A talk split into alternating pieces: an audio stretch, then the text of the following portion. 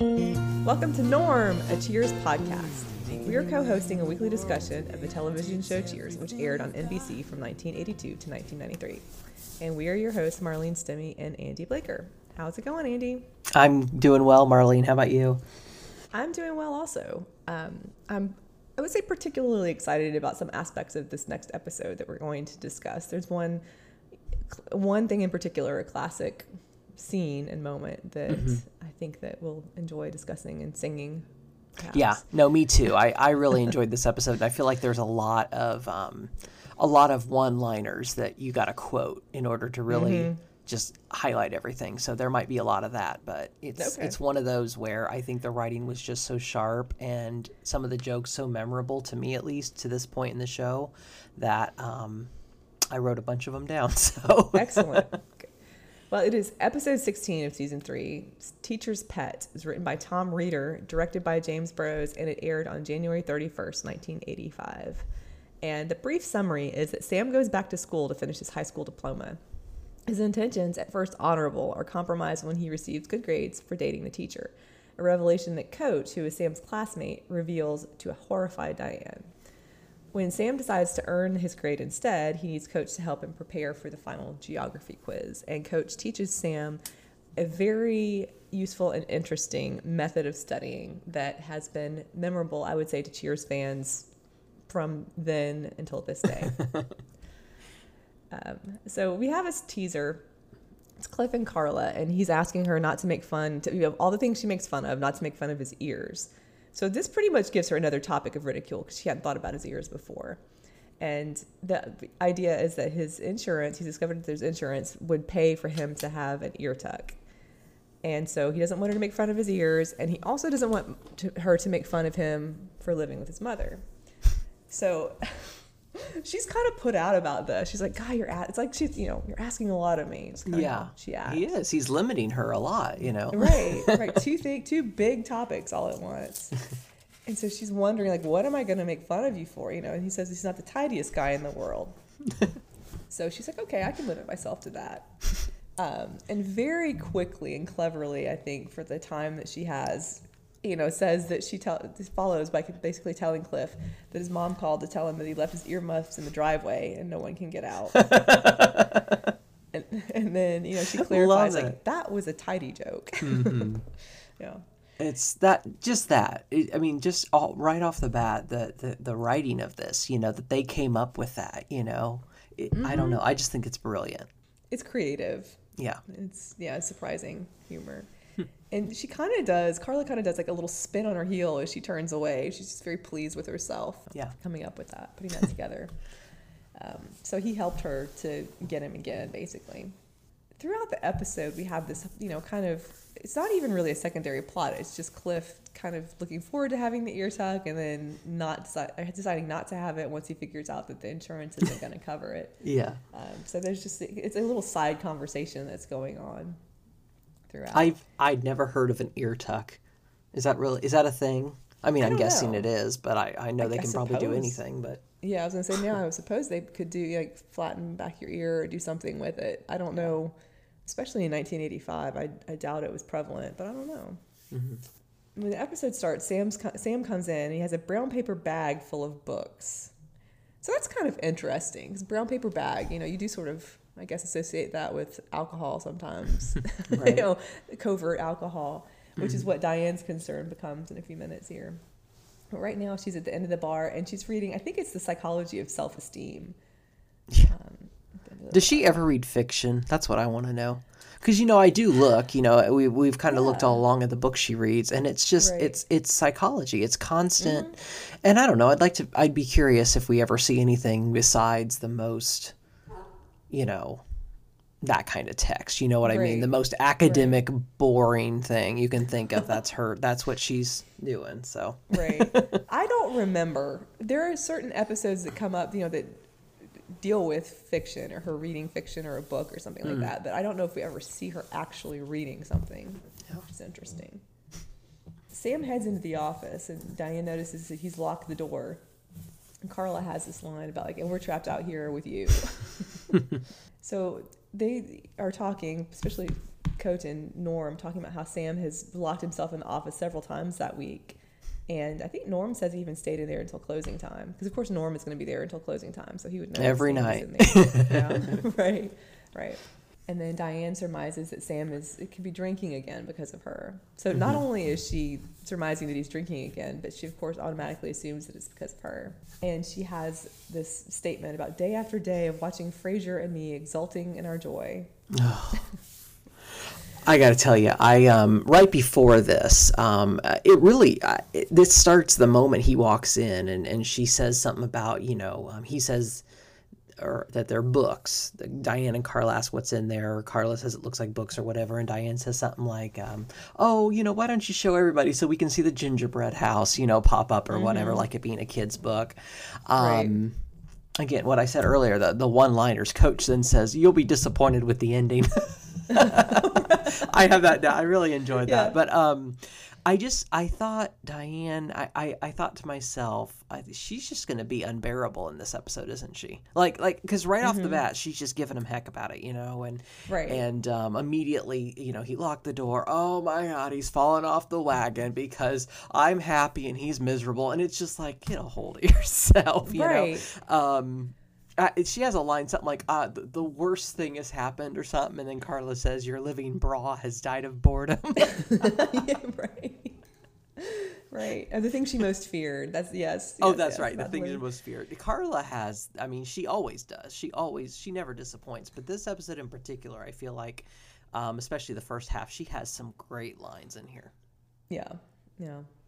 Um, yeah but you're right. Diane is kind of like already off completely off the mark. And sam has done nothing other than come in with a bag of books and go in his office. And she's you know all over the place. Mm-hmm. and she's gonna you know she says that she's going to sniff his breath to see if he's been drinking.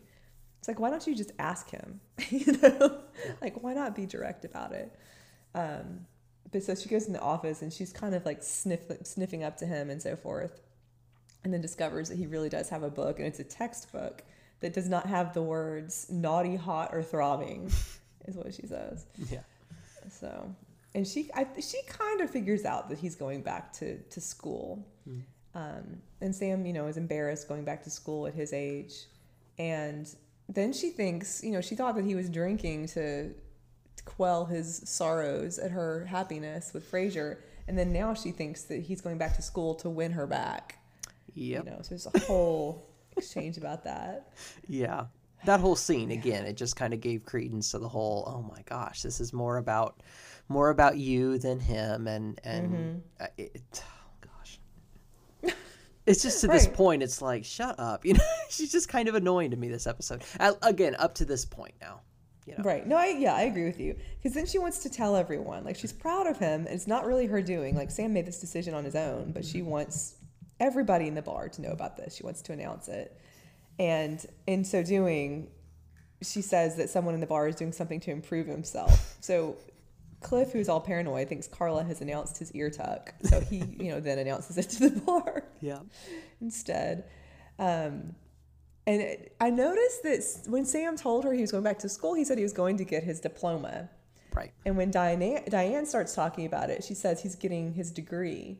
Mm-hmm. So it's Diane that changed it. Sam did not mislead her, you know. Um, right. And I was even thinking that book, The World and Its People, does not sound like a college text. You know, it yeah. more like high school. So I don't That's understand true. why she. That's true. She should have known better. I mean, as a college graduate and a TA and whatever you want to call her, she should have known better that that was more, you know, more geared toward, you know, um, high school or whatever. but but you're right. I mean, yes. she kind of just immediately assumed the whole college thing and jumps on that. And when when she assumes it's college, she's so thrilled and so happy for him and proud and everything. And mm-hmm. right. And again, that's kind of based on her because she can't see herself as someone that would have been involved with a person that had not graduated from high school. You know? Yeah. So must be he must be in college. Mm-hmm. Um, and Sam explains he got this contract to play Class A ball and that he like, wouldn't, you know, it was before he was to have graduated from high school. He promised his parents he would graduate, um, which I think, like following the last episode, when he talked a little bit about his parents, you know, and his competitiveness and talking about his parents' disapproval and so forth. I thought this was an interesting kind of follow up to that. It's like really, there's not a lot about his background that we ever learn. So it's you know interesting that we have that in these two episodes in a row. Um, and then we have Diane's mortification that she was involved with someone that hasn't finished high school. She's just appalled. I mean, her face, she's just horrified. Yeah. Yeah. She she says here, um, I spent a year of my life being defiled by Dobie Gillis. Dobie Gillis, right. and I knew that was a sitcom, but I didn't know anything about it. But yeah, basically it's about a, a teenager. So yes, that's that's, that's what she equates too, yeah. it to. But um, yeah, that was um, it's a clever line. It's but I mean it's a you know well written and everything line. But being delivered by her, it's like like she's so mortified that somebody she was with, you know, is is less than a common man. He's not even a high school graduate. He's not even know? right, and it almost makes it sound like she's talking about him as though he were a teenager. I'm like, this is a grown man. You know, mm-hmm. it's not like mm-hmm. she makes it sound illegal almost. You know, or like yeah. he was like a 17 year old or something. And then, you know, Sam talks about being embarrassed about being a dropout. And then Norm names these people from the book of lists that never finished high school. and I, I, like that Norm has a book of lists or that knows things from the he knows things from the book of lists. You know, that does seem like something that Norm would like know kind of on the side, maybe. Yeah, it's almost like a line that you think Cliff would be would would give if he were a little more yeah. up to par this episode. He's obviously traumatized by this, but but you know, on his normal stance, he would be the one to say, "Well, you know, lots of people didn't do that." Um, one thing I like, Norm Norm mentioned Cher, and Coach is just like, I don't know exactly what's behind his line. He's so so like really like he's so surprised to hear that Cher didn't graduate high school. I don't know mm-hmm. if you you caught anything about that. It's just I don't oh, know. Yeah, he's, he's, so relieved. loud about it. He's like, he's oh, relieved. Cher. Okay, yeah. well, I guess I guess that answered my own question because that leads into him revealing that he was a few credits right. short of his own degree. So. Right, right, but it's not Thomas because the first two people that Norm names are Thomas Edison and Noel Coward. Mm-hmm. Did not finish high school, like two intellects. Right. You know, not to denigrate Cher, but like when he right, gets to right. Cher, yeah. the coach is like, "Oh, Cher never." Okay, well, he didn't know who the other two people were, but you now you bring true. up Cher, yeah. right. right. Um, so then, you know, Diane pipes up as she is wont to do and suggests that Coach go back to school with Sam, and she suggests this like right in front of Coach. You know, she's publicly inserting her opinion. You know. Um, Coach said he had what was that? He had several years left to go, several of those things, or something like that. Yeah, was like credit units. Like, no years. Yeah, I didn't really, units, I didn't yeah. get that part, but that might have just been me.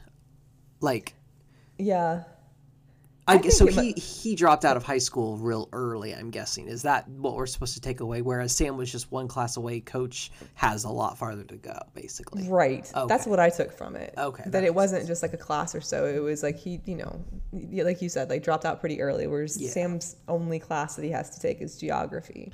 Hmm. So, um, so like, apparently they decide they're going to do this. They're going to, you know, coach is going to start. I think he even says like that's going to be his start mm-hmm. is going to geography class, you know, joining Sam yeah. in that. So they come in, Sam and Coach, they're humming pomp and circumstance. They're excited about their test grades and so forth. And they said they got the two highest grades on the test in the class. And Coach is amped up. He wants to keep studying, wants to go ahead and study more that night. And Sam makes a comment that studying is for saps. Um, and then he tells Diane he doesn't remember what the test was about when she asks him. So he kind of mm-hmm. knows something's up at this point, especially since apparently he'd been studying very heavily at the beginning of the episode in the office, all, you know, night and day and so forth. Right. um, yeah. And then we have the next bit of revelation here when, you know, Diane is telling Coach she's proud of him. And Coach says he studies all the time, and Sam just sleeps in the classroom, but he gets the great grades, and he never knew what a brain Sam was, and so forth. Um, and so it's all going along seemingly innocently. Mm-hmm. and then he says, I really like this moment. He's like, no wonder he's Miss Purdy's favorite. and Diane is drinking a glass of water at the time, and when Coach says that, she just kind of stops and mm-hmm. has this like stone expression, stone cold expression on her face. that was really funny. Yeah. The way that they did that. No wonder yeah. he's Miss Purdy's favorite. Um, So Miss Purdy, coach says, is their beautiful school teacher, and he says, you know, he can't say necessarily that Sam's her favorite, but Sam's the only one that he ever saw her kiss. Um, and then there's the thing about him putting, he saw them when he was putting up a notice on the bulletin board. Yeah. And she asks, um, yeah, he says, well, I was, you know, putting this on the bulletin, she said, with probing tongues, you know, and this, this horrified kind of thing. And he's like, no, with a thumbtack in my thumb or whatever. yeah. yeah, that was a, that was good. That was good. That was funny.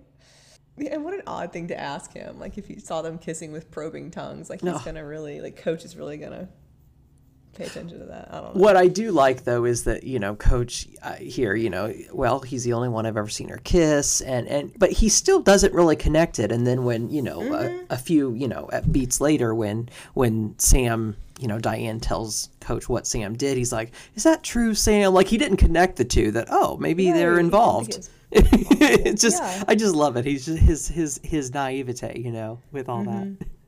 Yeah, he's he's kind of he's innocent about it. He just presumes positive intent on Sam's yeah. part and the teacher's part. So Diane goes in the office to confront Sam, who is, you know, pretty much knows he's done the wrong thing anyway, which mm-hmm. frustrates her that she can't lecture him on it. you know, um, and he tells her the whole thing started innocently, and he didn't start dating the teacher to get good grades, he didn't really realize it was a problem until she graded his quizzes with close enough A plus dating. Yeah. Um, and then you know Diane talks about she sort of extrapolates to the sorry state of the educational system, and calls Sam's teacher a harlot. And then Sam reminds her, which I thought was an interesting bit. He reminds her that she was dating her professor when he met her. Mm-hmm. Um, and she says that she was an A student in the classroom and she never got her good grades in the sack. And then he, you know, remarks he gave her an E for effort. E for effort. Yeah, she said yeah. herself. I, I, I loved his oh, retort yeah. there. That was good. But you could kind of tell his heart's not in the joke, though, even though I think it's a funny joke. Mm-hmm. He's still sort of, you know, bewildered about what to do. Right. In his situation. Um, and she's telling him to get his degree honestly and he knows this you know so he's already kind of knows what he has to do but he's not prepared to take this exam mm-hmm. um, I don't know. I I like the I like that Sam is already aware of what's going on and that Diane, you know, wants to be that one that's convincing him of the moral path, but she can't mm-hmm. because he already knows it. Yeah, he's just finishing. You know, she, she starts in on her diatribe and he's able to finish her her comments and you know she she invents the whole you know stop slouching thing because she just needed something right. because he took the wind right out of her sails. You know, um, mm-hmm. so yeah, I, I really I enjoyed this this whole scene with them because in a way I mean, yes, he's got a conscience, which obviously he has a conscience, and he he he beats it. He beats her to it. You know that kind of moral decision, and he kind right. of takes her down a notch too because she doesn't get a chance to do her thing with him. You know, convince him to mm-hmm. do the mm-hmm. moral thing and win and whatever. So, yeah, I like how they how they set this whole scene up. Yeah, I do too, and it kind of it culminates in this call to the teacher. Um, he says it's little Samuel Malone from the third row. he even suggested that their relationship, he says, might be unconsciously making her unconsciously change some of his grades. Mm-hmm. So I thought that was kind of a savvy way to introduce the topic mm-hmm. to her, yeah. you know, on his part. Yeah. Um, and then she's apparently told him that she's naked. Like there's this little pause. He's like, "What?" Well, yes, I'm naked too. Yeah.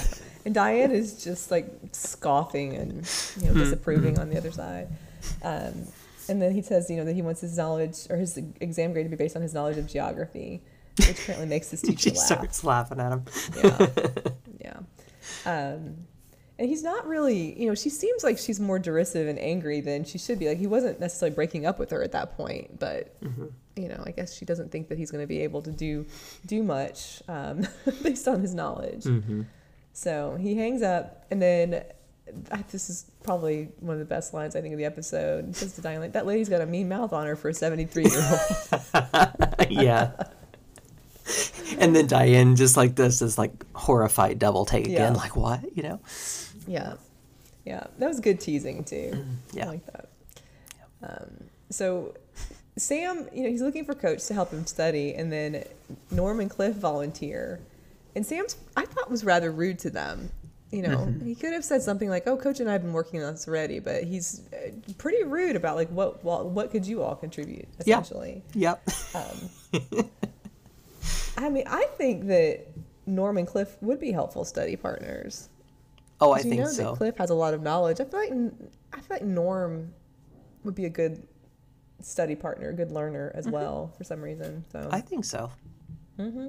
I think be good. I wanted to point out here. This is when so he asked Coach to help him study, and, and Diane has you know told Coach about uh, Sam's relationship with yes. with the teacher, and and Coach is you know justifiably kind of upset. You know, the fact that he's been working his buns off and Sam's just been sleeping there and, and well, sleeping in the classroom and sleeping elsewhere, and as a result, mm. getting good, you know, good marks for it.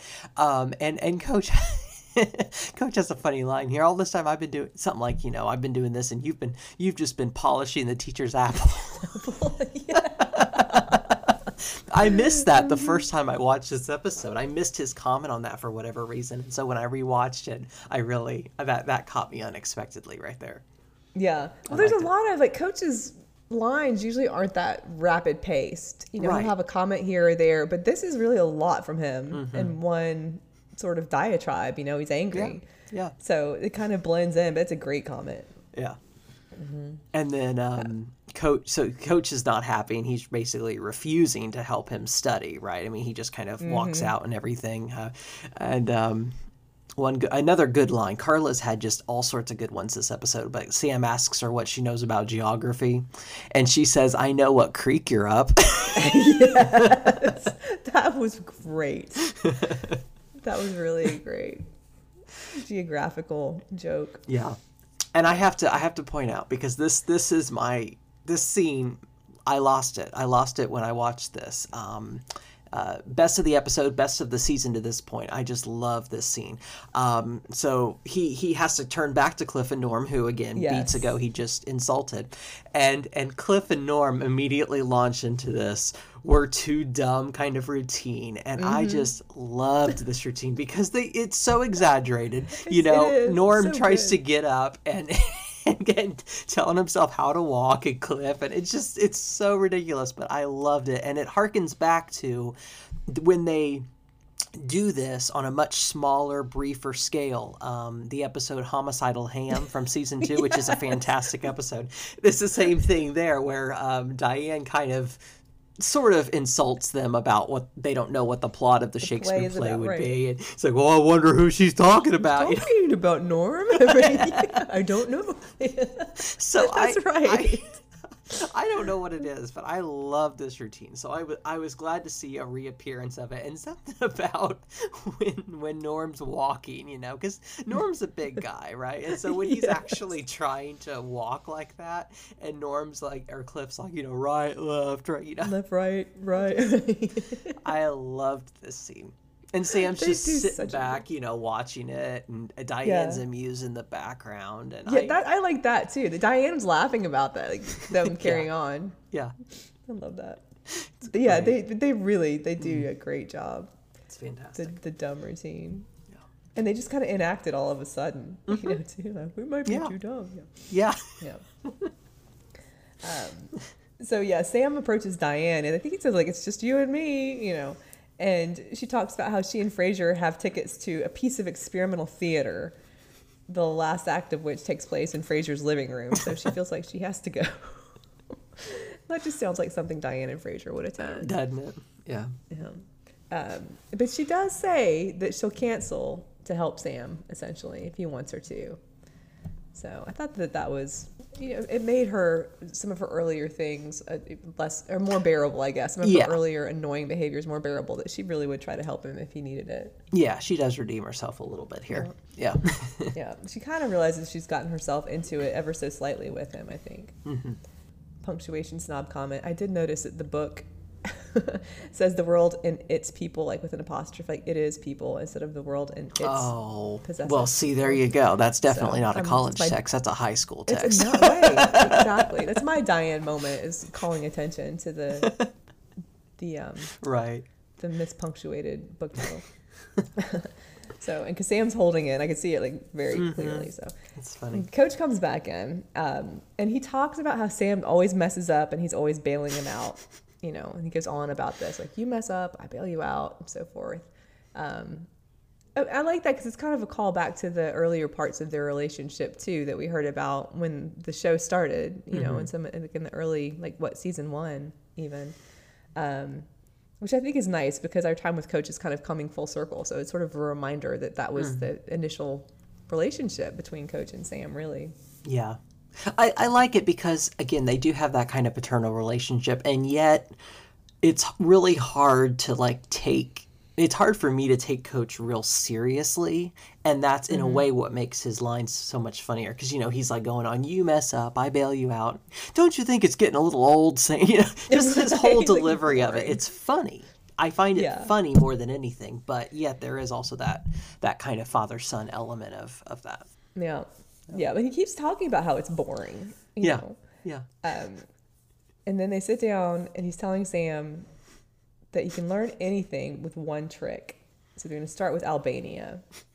And he's associating countries with music to learn facts. So he gets Sam singing the Albania part and then teaches him the lyrics to the Albania song, mm-hmm. which is, you know, a, a Cheers famous song, at least at this point. I think most people that have seen Cheers, even if they haven't seen this episode, know of the Albania song. Well, and see, that's interesting because I did not. Um, do we do we get to hear this song in the future in any other episodes, no. or is it just one of those it's, where it's it's okay. just from this? Right. Okay, yeah, it's it's very memorable. Oh yeah, oh yeah. I think that I've remembered it all of these years. The Albania, Albania, you border on the Adriatic. It's like everything I know about Albania, I learned from Cheers, pretty much. Yeah. And I love how how Coach. Uh, the, well, uh, two things on this scene. So there's two guys in the background, two extras who keep looking over as Coach just keeps going on and singing, and you can tell it's like mildly amused, kind of, kind of mm-hmm. on their mm-hmm. faces. Uh, but I like how Coach. You know, we we start with kind of geography and facts, and then he goes into how it's a communist country and it's a red regime. regime. I don't know what it is. I just I, I really liked that element of of it. It almost like becomes again, it, it's one thing, you know, like working with a kid to, to come up with a little scheme, a little singing scheme to remember something, but then to mm-hmm. make a whole song about it. That's what I find so right with verses, right, right, right. And I really like when they sing on Cheers as well. I've always liked that. It happens more in the earlier years, I think, than mm-hmm. later on, but I just I've always liked that. And I like Coach leading the song too. Yeah. You know chief export is chrome. Chrome. At least in 1985. Yeah. Because right. that's really going to help you on your geography test, right? yeah. Land is mostly mountainous. Yeah. Um, Coach and Sam come in from their exam. Coach is singing about Taiwan. It's like Taiwan on the sea, the China Sea. and he says he got an A on the test and the best one of the best grades in the class, I think. And Sam says he got a D. Um, the coach is happy. Like he says he got an A and he's proud of himself, but he's proud of Sam too. You know, Sam Malone is now a high school graduate, and Sam is a little bit sullen. He's like a D is in dumb, you know. And then Diane tells him it's a D is in diploma. So he, you know, did what he needed to do. You know, it is interesting. Again, minute fact that really doesn't matter, but um, mm. I, I didn't think that if you got a D in a class, oh, well, that must have been a D on the exam. Maybe he got a higher grade in the class. I'm reading way too much into they said, it. But no, I, they said that something about like the, the, grade they got in the exam was going to be the grade for the class because that was a right. whole fear factor for Sam in taking this exam. Because if you get a D in a class, you don't get to pass it, do you? It's been a long time, but I I'm, I, I feel like, especially high school, I feel like if you got below a C, you had to retake it, and you certainly didn't get the credit. But I don't know, for whatever it's worth. I, I mean. I don't know. I think a D probably. I don't know what the ramifications of that were, but I guess yeah. anything above an F, maybe that could be pass. true. That could be true. Yeah. Hmm. Um, and Sam says, "I studied myself hoarse for that exam." and then he talks about how he just can't learn things, and his mind is not like Diane's, you know. And she tells him he has street smarts and common sense, which is true. Yeah. But he seems to kind of rue that at this moment you know, because it's not his arena, I guess. Mm-hmm. You know, he feels like he's dumb. Um, and then she does the mistake with the capital of South Dakota. She's like, well, just because you don't know that Pierre is the capital, or North Dakota rather, um, North Dakota, mm-hmm. you know, and he kind of perks up and he's like, well, wait a minute, what did you say? He corrects her and says it's Bismarck. And you know, people are laughing. People in the bar are laughing at this point about Diane not knowing the state capitals because mm-hmm. he's like, well, what about was it the, was it um Oregon. Oregon. Yeah, yeah. he kind of tricks her. Tricks and, her, right? Yeah, yeah. right. I think it's funny though that like everybody in the bar is laughing at her. Mm-hmm. like they all did, like, like they, they, all thought it really was Pierre. Everybody, yeah, right in the bar knows all the state capitals except for Diane. I think um, everyone jumps on it more as like a. The way I took it was everyone jumped on it to be like, huh. For once, Diane's wrong about something. Something she doesn't know. Right. We're gonna we're gonna revel in this moment, right? Mm-hmm. Right and that Sam does know. Yeah. Yeah.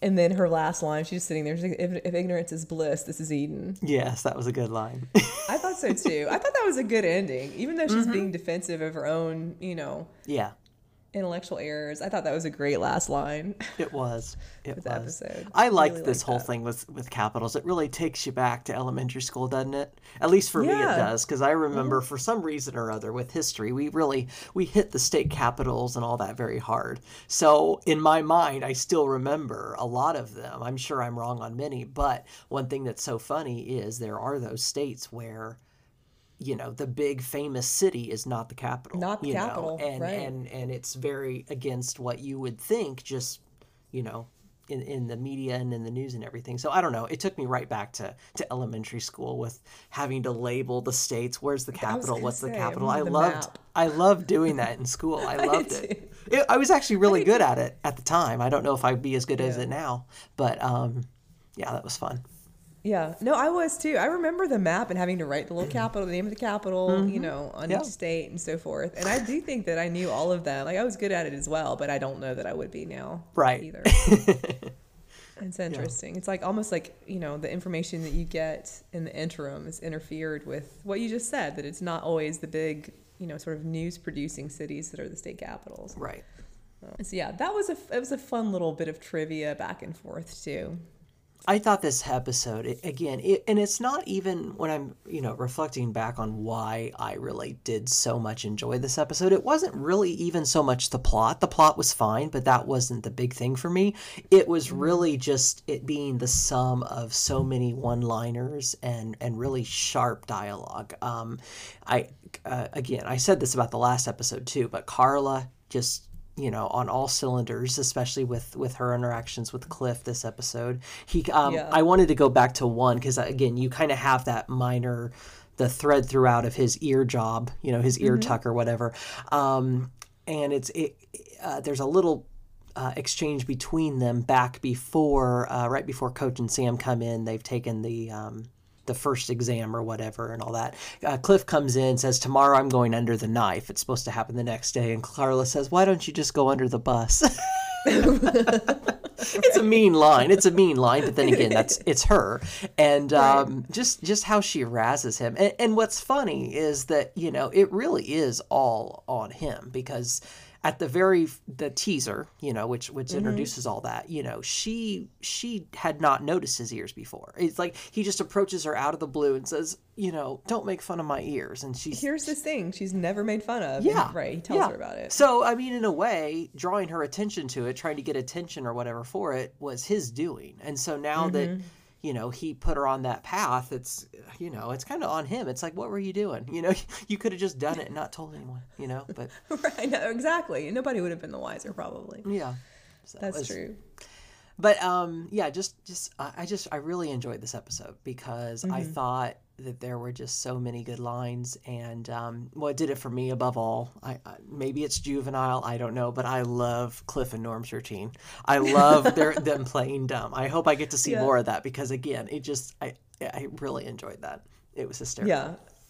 It, I, I do too. I think that they're really they're really good in that part. And it's just it's you know everybody else's reactions like well sam and diane's reactions to them you know yeah. sam's just exasperated and she thinks it's funny uh, you know that yeah. is good yeah, I like Sam's quick thinking saying that the teacher was 73 years old. I thought that was really mm-hmm. a funny joke on Diane.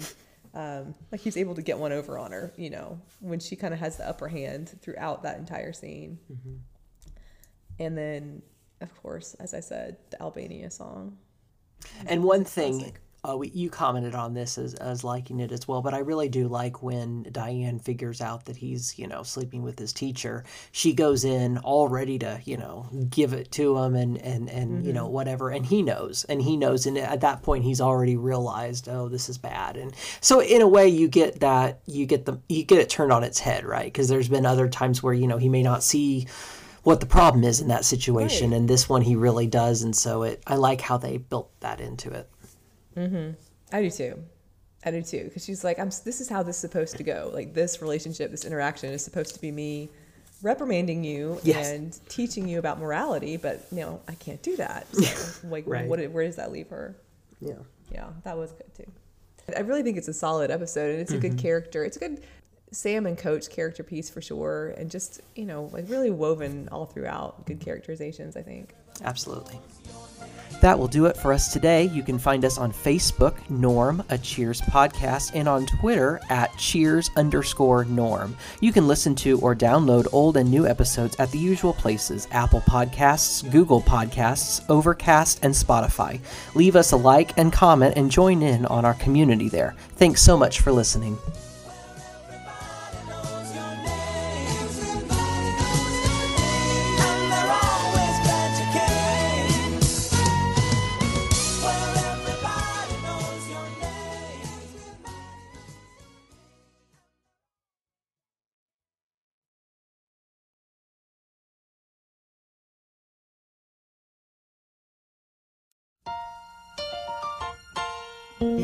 Welcome to Norm, a Cheers podcast. We're co hosting a weekly discussion of the television show Cheers, which aired on NBC from 1982 to 1993. We're your hosts, Marlene Stemmy and Andy Blaker. How's it going tonight, Andy? Good evening. It's good. How are you? I am I'm doing well. I'm excited about this episode, and I'm going to tell you sort of a little bit of like what might seem a random reason why, and it's because it's a snow episode. Now, I may have mentioned before that I am very particular to the cold weather episodes that Cheers mm-hmm. has throughout its years, and this is probably the snowiest I think that we see, if memory serves. I so. made note of that. You get a couple snowy shots here, so mm-hmm. I I knew that would make you happy.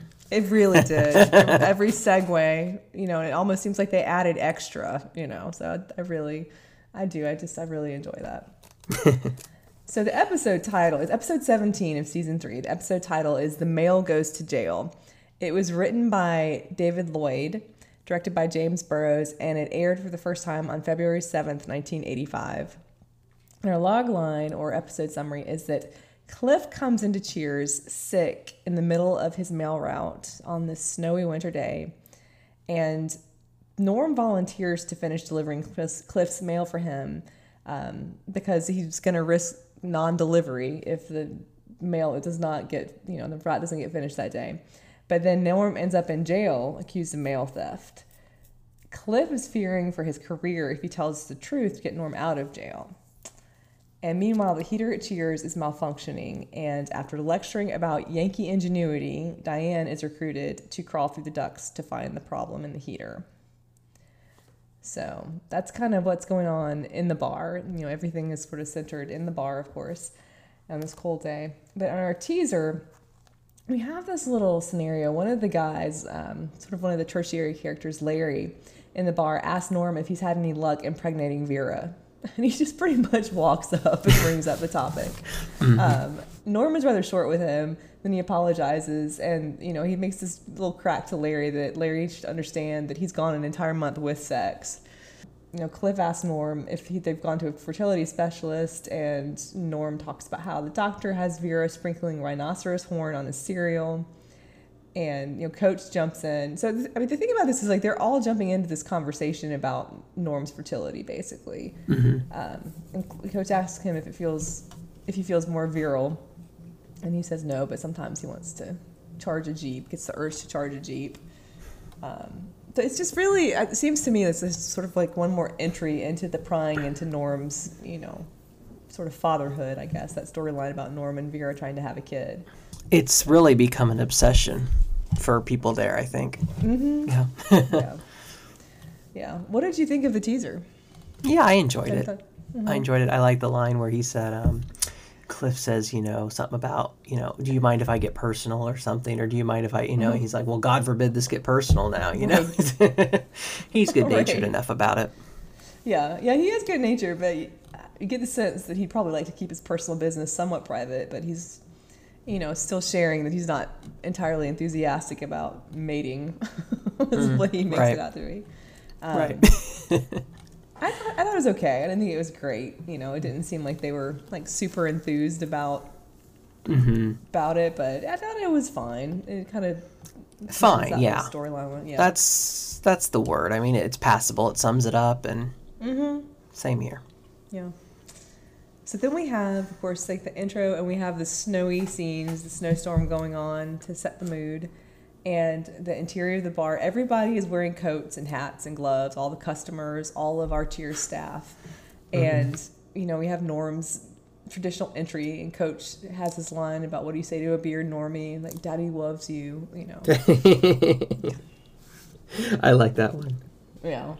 And then basically like norm takes off his coat and then kind of yelps in the cold and asks what's mm-hmm. going on. So there's this blockage in the heating system and Norm asks what Sam's doing about it. And Diane, this is when we get Diane talking about how she can't believe how everyone's helpless and how about a little Yankee ingenuity and you know all of these things.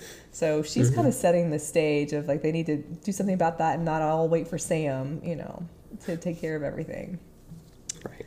Um, and then Cliff comes in. He's dragging his mail bag. He's sick. I mean, I guess we could presume presume that this is also from the cold weather.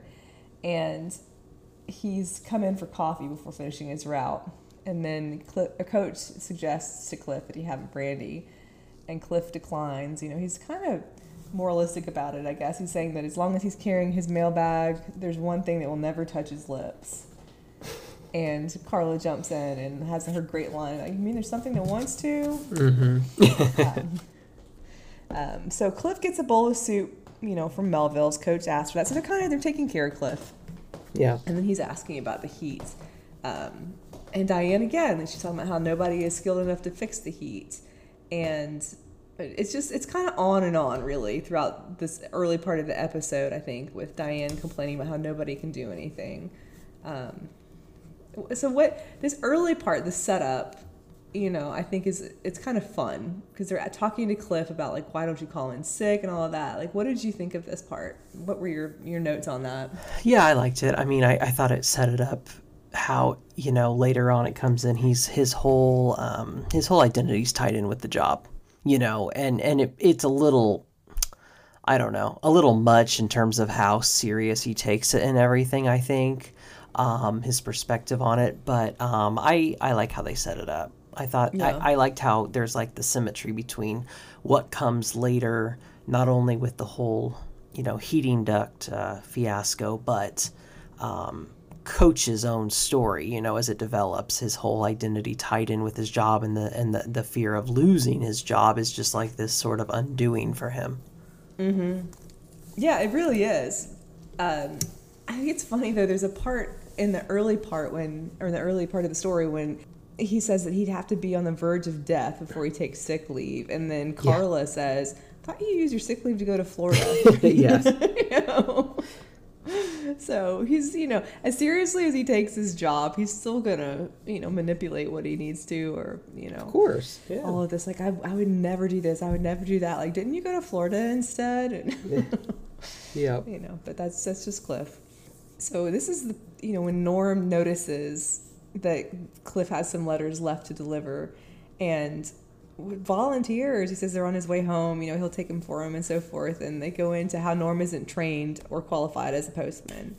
Uh, what do you what what were you thinking about this? Your well, my my favorite line was when um, you know coach or coach um, Cliff is like you know no chimps are not you know they're 32% slower or whatever. Granted they rank higher with customer uh, relations. Right. i thought that was a pretty good line. Yes i do too. Because norm is saying i think that like it's what does it take? A, a chimp could do it. And then mm-hmm. cliff has this you know these his facts about chimp performance. Yeah yeah but that line about how you know the chimps relate better with customers sure i just thought that was pretty I don't know. Yes. A, a, really good, a good kind of ironic kind of line, you know. Mm-hmm. I do too, and that it, you know, it's part of a study, at least according to Cliff. Mm-hmm. So Norm takes the letters, and he kind of does that, like the line in the deep voice that he could run the risk of non-delivery, livery, livery, livery. livery. I like when Norm does that. It's fun. Mm. Um, so yes, Sam. So Sam. This is, I think, an important part that comes up later. Um, that Sam is, or an important aspect that Sam is not there during this entire first scene. You know, with Norman Cliff. But he comes in at this point with this young lady dressed in this like colorful ski bib, ski outfit. She's still wearing the ski outfit, and you know he notices that there's something wrong with the furnace. That's what happens to it, and so forth.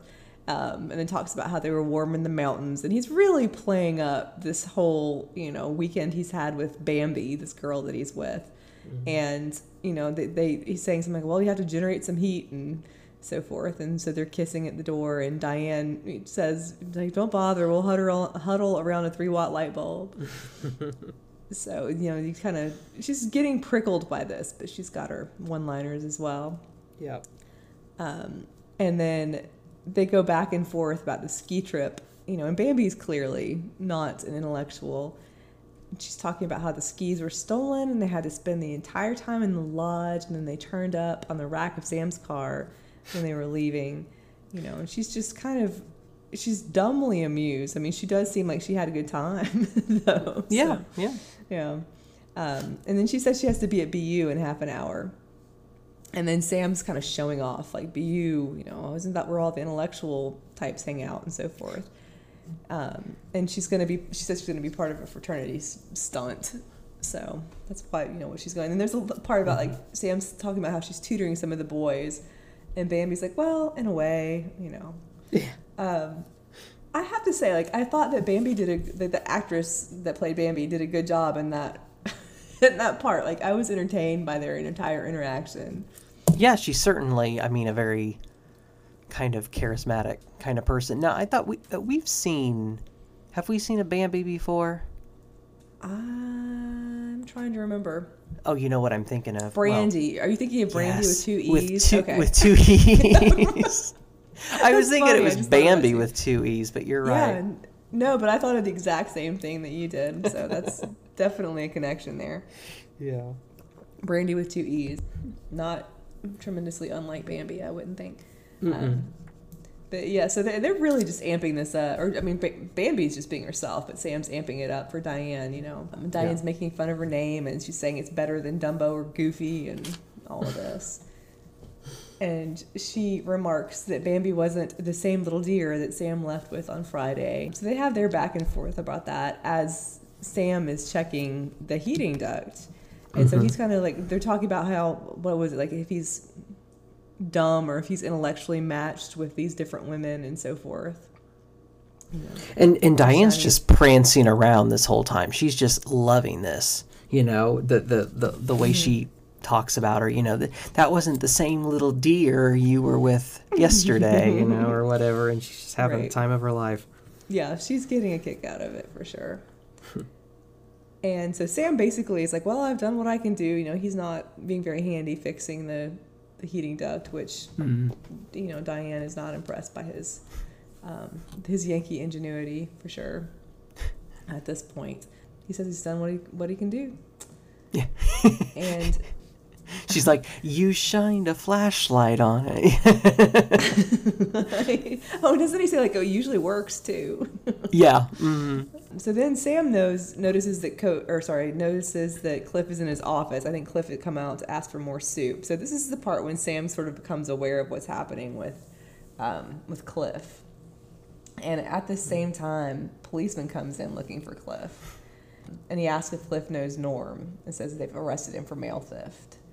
Mm-hmm. So I thought this entire part with the cop and Cliff was like, was pretty well done. I thought that was very, you know, you get angry, at least I get angry at Cliff because this is when he starts being defensive and you know really throwing Norm under the bus. But at the same time, this discussion I think is pretty funny about his role at the post office and you mm-hmm. know how he appreciates the, the you know the federal people appreciate the local people and all of that.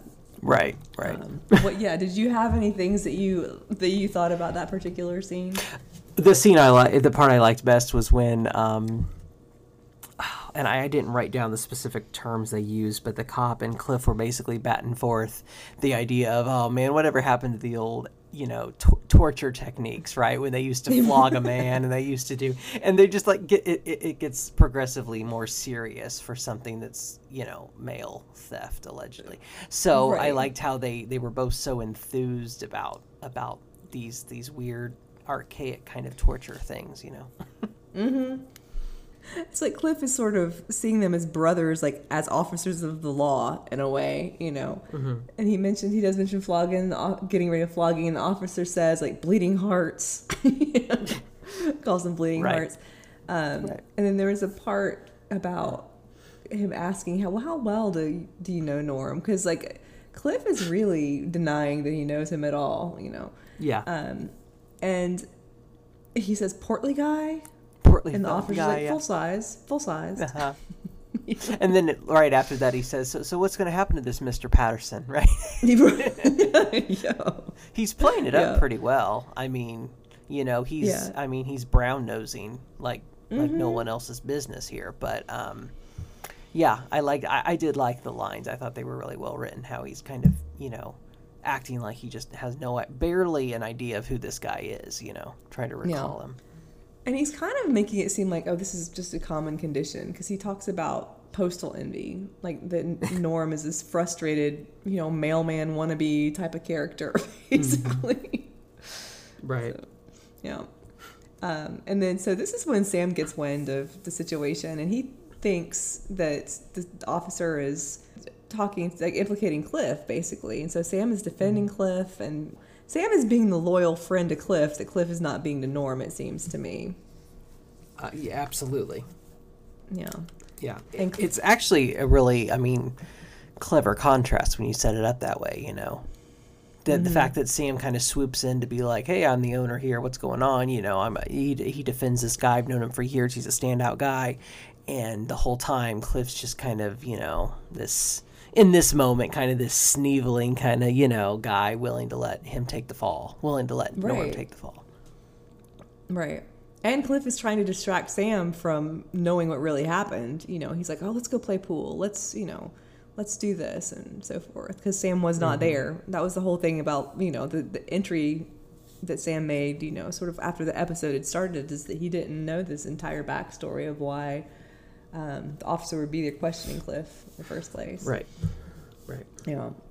and then it's Diane that reveals that Norman, as she calls him, was finishing Cliff's route, you know, and then it all kind of turns on its head at this point. Mm-hmm. It really does, and it becomes this sort of like this this mob drama. Um, one thing that I made note of throughout, like we've seen in some other episodes, um, many episodes really, but I, it's most effective and more noticeable here. I think the idea everyone at the bar, the extras, the people, you know, the one offs, just all take this real interest in what's happening, and and basically Cliff becomes this, you know persona non grata, right? I mean, this whole this he's yeah. just like the enemy here, you know, because of what he's doing, and everyone's just kind of against him from from that moment on, um, until he mm-hmm. kind of redeems himself. So I, I liked that aspect um, of of how it is kind of like this.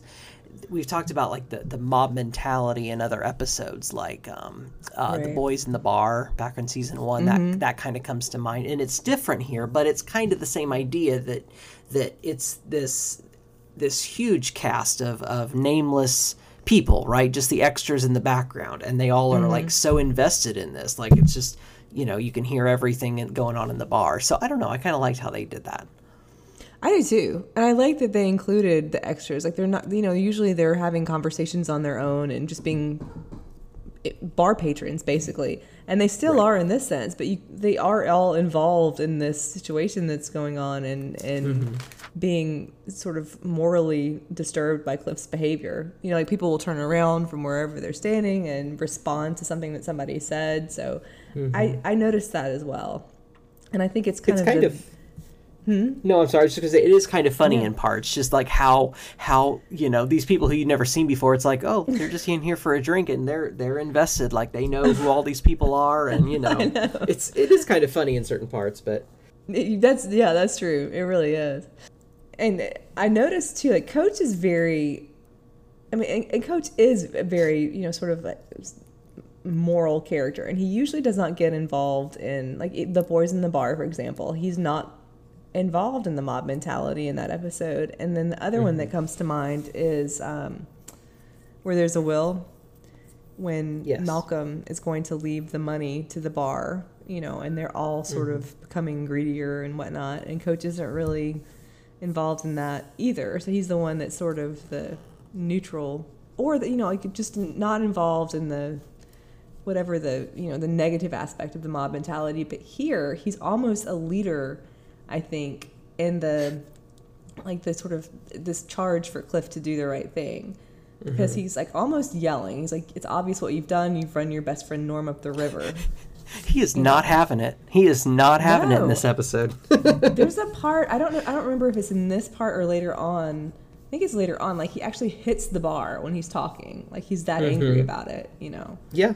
Um, yeah. I thought that was a really good part for Coach to take in this. I liked him because he is, like you said, he's kind of this this this moral figure of. Mm-hmm. Uh, like like a like a compass, you know, his conscience. Like you know, this is the wrong thing to do. You better just. And he's not he's not cutting him any crap. You know, it's just like right. you need to do the right thing, and there's no black and white. Uh, there's no gray about it. It's just a black and white matter. Yeah, yeah. And I think, like, you know, you take Carla, for example. Like, Carla has been on different sides. When you have a mob mentality in the bar, she's usually on the side of the mob. Or always, I would say, in the episodes we've seen so far. And in this one, it's like the mob happens to be on the side of right, you know. So she is also saying, like, Norm isn't at some party and, you know, all these things that are happening to him and so forth.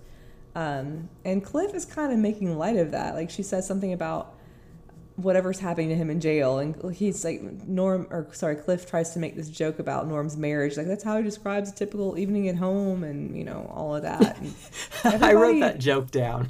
Oh did you? Okay. Well i guess i i liked that scene because it you know I don't know how to describe what I liked about it, but I, I, really liked how they wrote that because it would be a joke that Norm would say, and and it would be one right. of those chuckles. Everyone would be like, "Oh, Norm," and then here mm-hmm. they're just mm-hmm. like, you know, they're they're just so disgusted by it. You know, Diane and Sam's face is like Clifford, you know, and it's just like scolding him, and and he's just like his his confusion on his face, and and he's like, well, that just totally flopped, and I liked how they played that, you know, that that one line.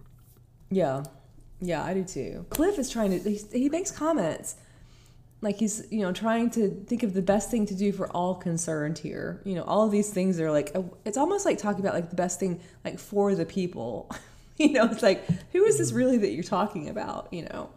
And of course, it's just his own cowardice, and they all know that. And so when we get to the part, he's on the phone. He's like, you know, i'm to call a defense attorney. And he's going on about how this is going to be the best friend he has in the whole world and money's no object and so forth. And then you know i guess when he hears the amount he's like how much for one guy? You know and kind mm-hmm. of drops that angle. Um, yeah. and it just like throughout he's like you should try to see this through my eyes and how this basically like like you said at the outset like the post office is all he has and this is his entire identity and so forth and that Norm, what does he say? Like he's such a sweet guy, the jury will go easy on him, basically. Mm-hmm. Um, and there's a line about how like he says his entire career is hanging in the balance, and you know Carla says she'd like to see him hang in the balance. so you know, I guess the thing with Cliff in this that is so, so you know, I mean, there are a lot of things I think that are bothersome, but he thinks when he finally decides to at least figure out what the penalty would be if he confessed is that he thinks he's doing this gutsy brave thing rather mm. than you know like it being like the very baseline for decent behavior that's interesting yeah you're right i mean that's it, it is he doesn't come off obviously very good in this episode you know i mean until right. the very end but um yeah, I, I can't say I really enjoy him too much in this episode. I mean, I, I you can empathize, I think, with him, realizing that you know this job that he is obviously so you know he's done it for so long and he takes such pride in it the fact that he could be losing that. I mean you know i i don't know if that what this says about me but i can understand his idea of wanting to like protect himself. I can um mm-hmm. even at the expense of of, of norm there. Um but yeah he doesn't come off very good. And in fact he's kind of annoying in in, in a lot of this episode for me well, I think that's an interesting point too, that he's annoying because when you mention that, like there's a side like you're talking about, like that you're empathetic for his mm. life as a post a postman, I guess. You know, and that is important to him and that's kind of like how he sees himself and he's always wearing this postal uniform or he'll accessorize based on his postal like all of these things. But at the same mm-hmm. time, like how much of it is really like anger because of his disloyalty and how much of it is he's behaving in an annoying way because annoyance isn't necessarily immoral. You know what i mean? I feel like it's i'm right. I don't know. I feel like angry at him but then i wonder if some of it is just because he's also being annoying if that mm-hmm. makes sense. Yeah. No it's true. It's true. Yeah. And there's a part in this too. It was one of my favorite lines that the coach has that anybody has, but it's a coach line when um, Cliff is talking about calling to turn himself in or to you know report this or whatever, find out the penalty, and he says it has to be anonymous. and then he takes a poll. And coach is like, Who okay, here? So yeah. right. Yeah. So he says like who here yeah like thinks that cliff should do this? And everybody that's like one of the examples you're talking about like everybody in the bar like even the people that are you know usually not paying attention vote right. in favor of this. And so coach declares that anonymous. And it's funny as a you know like a sort of mistaken words like switching the word thing. But then coach says i don't know if you noticed this but coach says like not even an abstention. Yes. Yeah i did. Yeah. I like that I, mean, I think that just buttons the joke because he does, know what he's talking about. He's not mm-hmm. dumb. no, he's just. It's just uh, it's similar words. It's you know. Mm-hmm. Yeah. Yeah. Yeah, I, I liked that bit. Um, so yeah, in the midst of this, Sam has gone basically to go and you know see af- see about Norm to look after him in the jail, and says that they you know Norm can't get out unless the post office drops the charges, and so Cliff has to tell the truth. And then Carla tells Sam that they have other problems, so this is when we get to the part of Diane being in the um, in the ducts because, as Carla says, Diane's been shooting her face off about this whole thing about you know like why can't they fix the heating and so forth, um, and so she's as Sam asks where Diane is, and she says, "I'm beneath you, Sam." which opens up this entire other plot line. Uh huh. Um, so Sam opens the grate. You know, Diane's face is right there in that crawl space, and she's stuck in there. She can't crawl any further. And she says her clothes are snagged on something, and she can't back up. I have to say, I don't know what you think of this. I have to say that that part of it seems like a flimsy excuse. If it's just your clothes that are stuck, like, can't you just mm-hmm. you can tear your clothes, you know? Or like oh, but some scissors right, or something. Right. Yeah. Yeah, no, well, it's interesting. I mean, they have to figure out a way to keep her in there for the the remainder of the episode, right? So Right. Yeah. but I just it's kind of persnickety, I think, to have like, mm-hmm. well, my clothes are snagged, so I can't move. Um, right. I just thought that, that was, it was interesting and suited to Diane reason, I guess. It was. And I so, will say, I thought that this was, um, I mean, obviously this is the you know the subplot of of the episode, but I mm-hmm. thought that this really was probably the best bit of the episode. The fact that she, for the second half, is stuck in the vent, and they, you know, her her interactions with Sam, which I want to talk about in a minute, but um, yeah.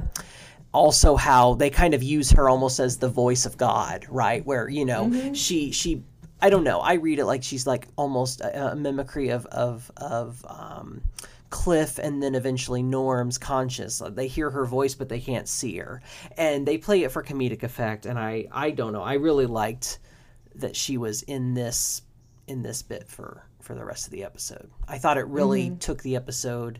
You know, it's a strong episode, but this made it even stronger for me.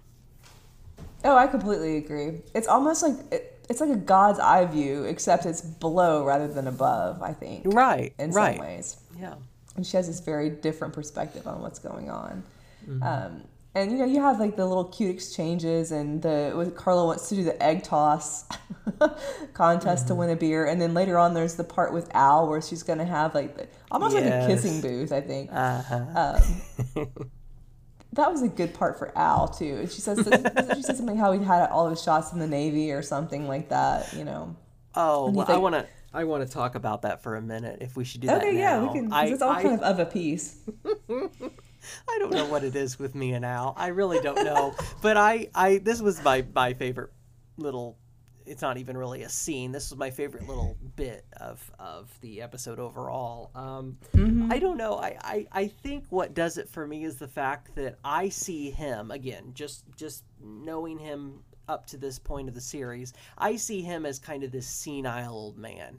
You know, he's he's asking Carla at that bit, you know, a dollar? No, no, it's happy hour, fifty cents, and he's mm-hmm. he's got his little breath spray, and you know, he's he's nowhere near her. Okay, he's like you know five six feet above her. He's not even close to her, but he just stoops a little bit.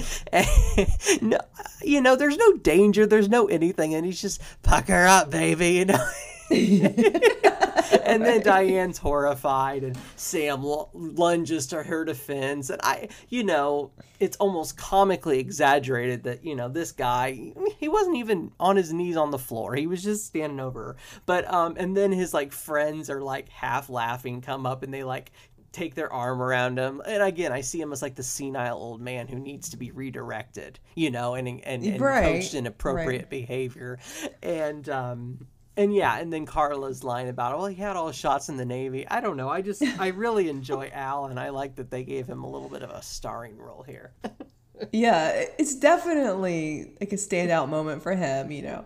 Yeah. I, I like the way that he sprays the breast spray before he says pucker up, baby. Or maybe as he says it, it's just like, ksh, ksh. there's something just in the timing of like the spray. It's, it is. It's right before he says, says it. And then you see him. The best part, of course, the shot wouldn't be as good if you didn't have the the the view of him above her, right? If you right. didn't have the camera looking her, up. Exactly. That's what made it so funny. So I liked it a lot. yes that's hilarious. And then when Sam, like you were saying, like Sam kind of dissuades him, like he's like intervenes and so forth, and then he tells him to go sit down on his bar stool. yeah, know? exactly. You go stand in the corner. I mean, that's the equivalent right. to it. Right, yeah. and Al is there as a patron, but he still is like taking over. Like I'll go sit on my stool. You know, that's mm-hmm. just. Uh, it's great because he is a part of whatever's going on at the bar. But like you said, he's just I don't know how senile he is, but he definitely needs some direction, and he's definitely right. You know, happy to participate in this scheme that, got, that Carla has going on. Yeah, yeah, that yeah. that was great. Mm. Um, I think that one happened like right after Sam is feeding her soup, which yep. I also thought was like a fun moment. You know, um, so that was good. And then there's a bit of you know the whole thing about Diane it, well, he says that she Diane might want to declare her love for him in case he can't get her out of there, and then she starts whispering, and he leans mm-hmm. over to hear, her, and she grabs his ear, and so forth. And it's not yeah that in itself isn't that funny, but I just thought like the physical comedy from Ted Danson was was funny in that bit, you know. So it was one thing I did want to bring up though, because because it's kind of threaded throughout when when when mm-hmm. he's feeding her the soup. He's I don't know. I, I, I, wanted your thoughts on, on how you read his interaction with her because he's very, very accommodating. And I almost read it as I don't know if the phrase, I don't think this is correct, but like some sort of mock affection because, you know, he refers to her over and over again as darling, sweetheart, like right. this, you know, and that's true. Almost like he's so thoroughly enjoying this that he's being oh, he's overcompensating in a way, you know. Mm. Um, not that he's hmm. being inauthentic. I didn't. I'm not saying that, but that he's just so much enjoying this that he's just hamming it up huge. What did you think of that? That's how I took it. Right. I kind of have a like a I guess a mixed thought on it because I don't think he's being sarcastic with her. You know, like when he's calling her darling, it's like open up, sweetheart, or whatever he's saying, and how she needs to eat and so forth. It's not like open up, sweetheart. You know, there's not a t- like a, a mocking tone. No, it's not mean or anything of that sort. No. I think that he's definitely relishing it in some ways, but then at the same time, even at the like that first part when he finds her in there, there's a part when she asks if he'll close the the grate again because someone what was it like she makes a comment about how cute the shoes were or something of that sort but somebody almost yeah. stepped on her face. And so he mm-hmm. shuts it and then he opens it and says in that kind of like little you know cartoonish voice yeah. um, it's all right all right it's all right it's all right you know and and then she gives it back to him. Yeah. Yes exactly. Um, which is like somebody I've, I've heard somewhere someone say this was like a Señor Wences thing and i don't know that much about that i looked it up for that purpose but it's from a you know it is a reference to something but it is just like this cute back and forth between them you know um, yeah. and camaraderie. So i don't think that it's i don't think he's being acrimonious but i do think he's getting a kick out of it. So i don't really i don't know because there is in also way, that, care, that caretaking side too. Yeah no, no, it's certainly not mean spirited. In a way, I think it parallels how she treated him um, in the beginning after Bambi left. You know, she's just kind of prancing around and like that's mm. you know what I mean. Like like well, yeah. arguably hers was maybe a little bit more mean spirited than his was, but it right. seems like it parallels it. You know, he's in a situation then, or at least she thinks he is, and now she's in a place where he's you know, and it goes back to that whole line of, you know, I'm beneath you, Sam. And it, it's like this right. extended metaphor of I'm up here, you're down there, and I can just kind of, you know, mess with you. And you know what I mean? Have a little yeah, fun with that's it. a so great that's point. I think it is. I love that. Yeah, exactly. Well, that's it. It's like there's this whole, I think, through the episode, and this is more, I could probably comment for, you know, toward the end as we get through Cliff's story, but I think there's this theme of being trapped. And it's not in a dire way. Like there's nothing that's like super serious because it's you know it's a comedy obviously. But i mean even even to the point of like sam and bambi being trapped in the cabin or trapped in the you know the lodge or whatever because the skis were stolen or you know there's a little bit of that. But um you know diane kind of has sam in that entire thing that you're talking about like with bambi and her you know sort of being again like above him and whatnot and making these comments and then she's trapped in the floor. Cliff is trapped in this moral dilemma. Norm is in jail so he's kind of trapped. So i think that that, that through line is very well done. Um, but yeah I, I, that's a great point about the parallel of being above somebody as well. But and i think it goes into that like you sort of like trapping somebody beneath you you know?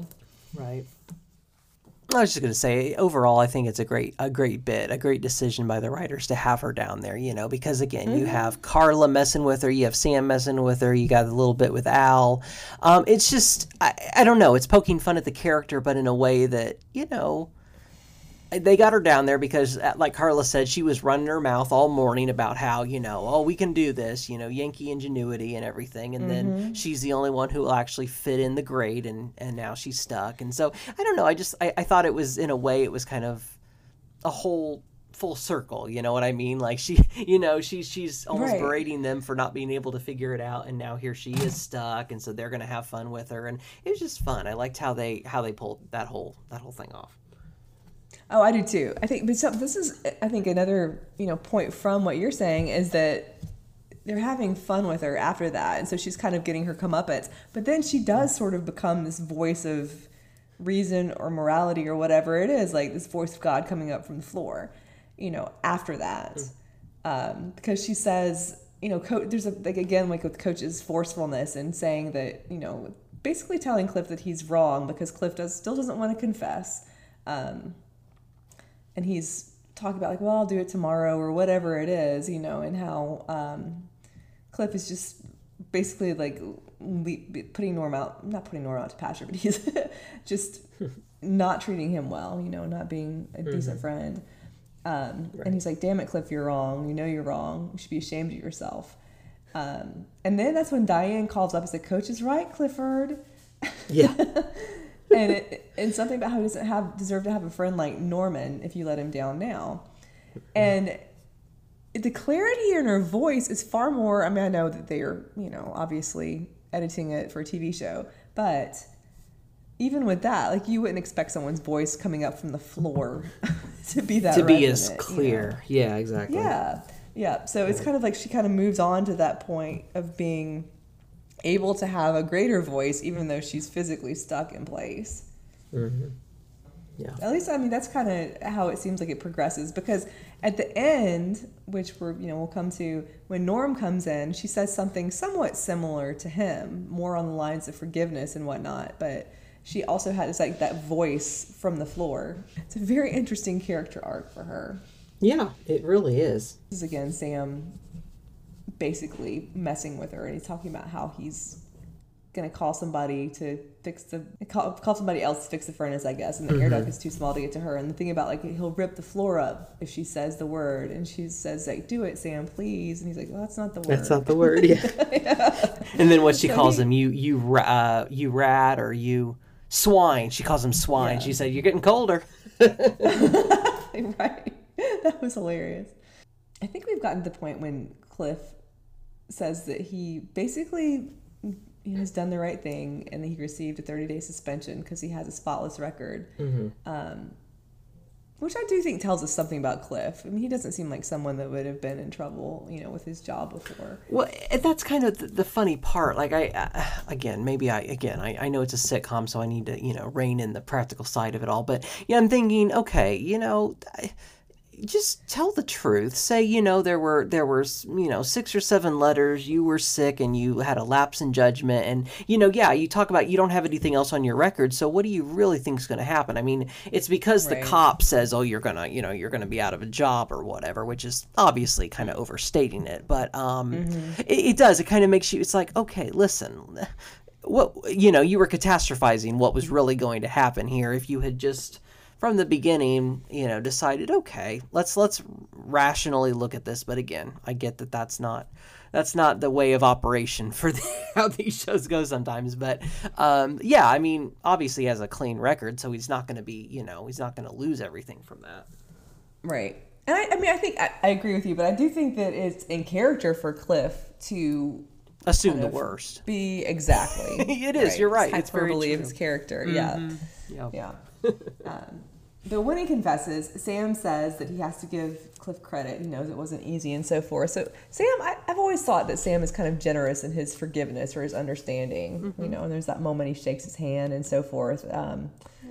Carla, not so inclined to you know see the other side of things. Um, and we have this scene. You know, they're they're basically like all asking what's going to happen when Norm comes in, and Coach is saying that you know Norm's going to be plenty sore at Cliff and so forth. And then when Norm does come in, um, he basically like just bursts through the door. Cliff is sure that like oh his forgiveness won't be long withheld and mm-hmm. all of this, but he bursts through the door and just chases. It's fun. It's interesting now like thinking about this, and I don't think that there's any real connection. But when he mentions when Norm mentions in the teaser the rhinoceros horn and having the urge to charge a jeep. Oh, like maybe this is what the this is what it would look like, horn. right? Right, exactly. It's charging around the bar, chasing Cliff, and then Carla trips Cliff. So again, she's clearly not having any of the the mercy. Um, and then Sam is the one that holds Norm back and so forth, and they have this back and forth. Um, you know, and Cliff I don't know. I, you don't want to see it as a, him being trying to be a decent friend. I think he is. He's saying that he's you know basically like done this. He says that you know, you know Norm's job is just a job, but being a mailman is his whole identity. But he basically risked that to buy Norm's freedom because he mm-hmm. loves him and he's his best friend and so forth. Um, so I don't know. As much as like Cliff wants to see him as see himself as this magnanimous character, he really isn't um, but I, at the same time, it's like, what do you do with a person that that is like that? You know, I think that's kind of difficult. Yeah, and that whole bit, you know, obviously, you know, he he his identity comes from a huge part of his his loyalty to the USPS, and you know, mm-hmm. that's uh, so much of of of his his self image, but. It also that scene where he's talking about how you know oh well you know Norm Norm might I don't remember like uh, lose a job or might sit in prison, but me I'm gonna like, like it was like he was putting himself on a pedestal. Like oh I mm-hmm. my the loss that I would sustain would be so much worse than his because his he just views his job as a job, making that assumption, and yet I you know what I mean. You remember that part? That was one oh, line yeah. that kind of turned me off a little bit because right. I mean I guess on one hand it was honest to to Cliff as a character, but it just came across as so like self He's sacrificing so much more, right? Yeah, right. yeah, it did. Mm-hmm. Yeah, it, yeah, it, does. Like, but he talks about that when, like, right there in front of Norm. You know, how he took a chance for Norm and confessed and got him out of jail. you know, it's like yeah. he wouldn't have been in there if it weren't for Cliff, which Norm points out. Because you can, I feel like Norm is usually pretty easygoing, even when slighted. So you know that he's angry when he's really yeah. kind of calling out the truth in this. You know, right. Um, and then Sam, who is, I think, when something's not about him, he's an excellent mediator and he's trying to kind of encourage Norm to come up with something that Cliff can do to make it up to him. And then we mm-hmm. have the second part of Diane, you know, calling up from the floor, like, Norman, he's right. yeah. And they show um, Norm, Sam shows Norm Diane under the vent and so forth. And then um, there's an interesting part. I mean, it's I think it's meant as a joke, but I think that there's more to it too. When Norm says that Cliff is by nature a weasel, and Cliff nods in agreement with this. so, because it's funny, like the word weasel is just funny, you know. And Norm's mm-hmm. obviously still angry, but Cliff kind of is a weasel, and the fact that Norm accepts that is it's an interesting take on their friendship. I think. Mm-hmm. In a way, they seem like good true friends, you know, that they both accept their usually accept their shortcomings, you know, and, mm-hmm. and can mm-hmm. be honest about that, Norm and, and Cliff both. Um, so in a way it's it I don't know. I, I think what's been presented to us to this point seems like a pretty loyal, true kind of friendship. Take them as they are, you know, and you know, sure they'll get mad at each other and they'll call each other names or whatever, but at the end of the day, they're just like, well, this is you, this is me. We're probably not going to change, so here we go. You know, I mean, it, right. I don't know. And in a way, I kind of think I like that that very subtle that subtlety in that. Mm-hmm. I think it's a story too about like the deep flaws in friendship. Like there's not there are going to be unresolvable things, and like you said, it's kind of like that's just kind of how you are, you know.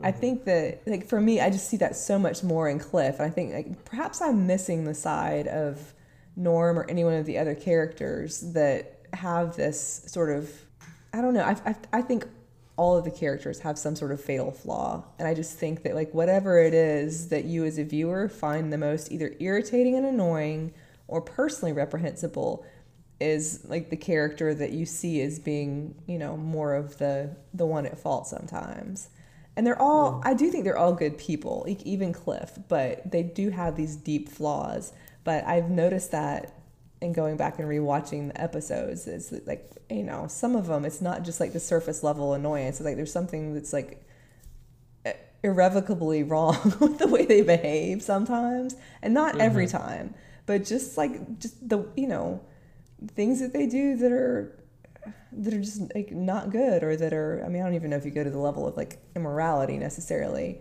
Um, but then you have the other characters that come to understand that. I just I think that's really interesting, particularly in a sitcom. Mm-hmm. So. I agree. I mean, it is. It's it's all those sorts of things you could read into it, and you're not wrong. I mean, it works on so many different levels. Um, mm-hmm but yeah, this, this was a fun episode. This was this yeah. was a fun episode and an interesting, albeit maybe a little um, not ultimately the most you know um, uplifting uh, look at Cliff, but I enjoyed it. Right. Yeah, I do too. I do too. And I think there is a lot to his character, and there's a lot of struggle, even though it's either like annoying or you know you see him behaving eh, like in a you know he's wrong, but it is right. like a, an interesting look at his character. And I, I, I would have to say too, like in terms of the ending, I'm curious what you think of this because you do go through this sort of exploration of like the characters and I mean it's all funny, but like characters and morality and so forth. But it ends on this completely, you know, absurd comical note of Cliff.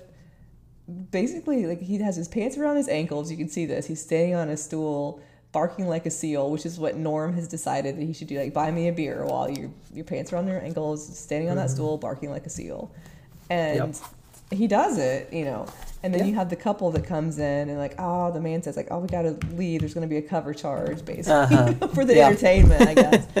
I and, really liked that. I really liked uh-huh. that ending because what we were just saying, I feel like this kind of puts the seal on it you know that, that this is their friendship they are willing they are going to they they make fun of each other they berate each other sometimes ultimately there's this affection be you know for one another but again, you know, Norm is not above making him suffer public humiliation um, as mm-hmm. some sort of revenge, and you know that's that's what friends are about, I guess.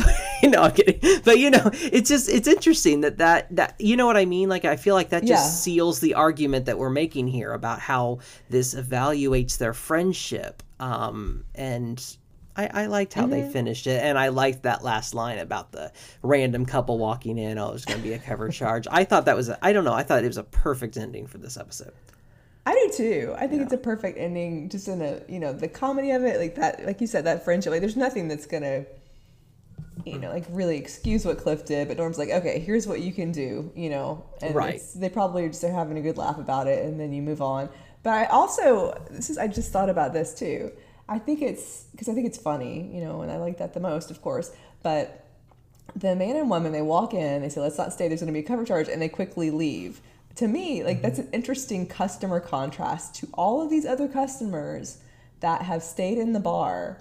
Like many, many of them, a bar that we know is freezing cold and the heat's not working dressed up. They're keeping on like they have to keep their coats and their hats and their mittens on. And they could have gone to another tavern in Boston but they've come mm. to stay at Cheers and they're loyal to being at Cheers even if the heater's not working. You know, so I thought that that was a an interesting like little turnaround at the end. This couple that just comes in and leaves when everybody else has been there, you know, at least all day in the freezing cold. So I, yeah, I really do. I like that. Yeah, that's an interesting point. Yeah, mm-hmm. yeah, it's yeah. a good episode. It really I is. I think so too. Yeah, yeah, it's good. It's fun. Um, I don't really have any kind of criticisms of it, you know. No. In the winter, only just sets off the, the story. just makes it that much better, doesn't it, for you? right. right. One thing I did want to, I wanted to mention, and I certainly do not want to end this on a dour note, but um, I noticed that um, Coach uh, mm-hmm. was was a, was looking particularly gaunt in this episode um, yeah. and and and his face had really thinned out a bit and obviously we know that you know this is going to be you know hit the the actor's last season and and in fact he's mm-hmm. not going to be in every episode this season um, so that was kind of uh, you know obviously sad and not trying to be depressing but that was something that I noticed and I know just from you know, looking a little bit ahead at what's coming for season three, this really is kind of the start of more sporadic appearances for for Coach's character because of um, because of the actor's um, real life health problems. Yeah, yeah, so. I noticed. That's a, a great point. I noticed that too, and it's it's kind of like it is really like you start to see that decline. I think very strongly. Yeah. But especially when you compare it to how he looked in earlier episodes, I had gone oh, back yeah. to watch um, a, a, season two episode, I think, for some reason, um, right as I mm-hmm. was watching this, and I remember just kind of seeing the comparison, and it was a bit jarring. Mm-hmm. Yeah, like the physicality, even the energy, I think, is different, and you can see that waning. And it's, I think it's poignant though. Like it's sad, but I think there's a poignancy to it, and you know, to make it not dour, there's something there's something that's almost suited in a way, as dark as that sounds, like in Coach's resoluteness and kind of remonstrating Cliff, I would say. Like it just, I think it suits Nicholas Colasanto at this point, and it, you know, it's also making him in some ways. I mean, we talked about like Diane being the moral voice, you know, in the floor and kind of having like the God's voice, but I think Coach is also the dominant moral voice in the episode. Mm-hmm. Yeah. And so to me, that kind of uplifts the view of him as in the de- on the decline too, because mm-hmm. he is the one that is you know consistently and dramatically telling Cliff that he needs to do the right thing. Yeah. I thought it was a strong. I thought that that aspect of it was a very strong point for him in the episode. You're right. You're right.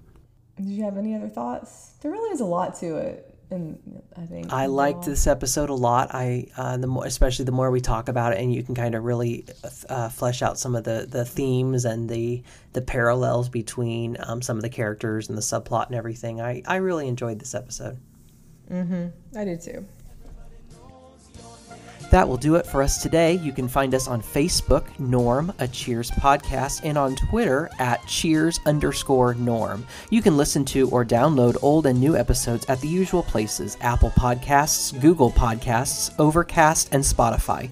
Leave us a like and comment and join in on our community there. Thanks so much for listening.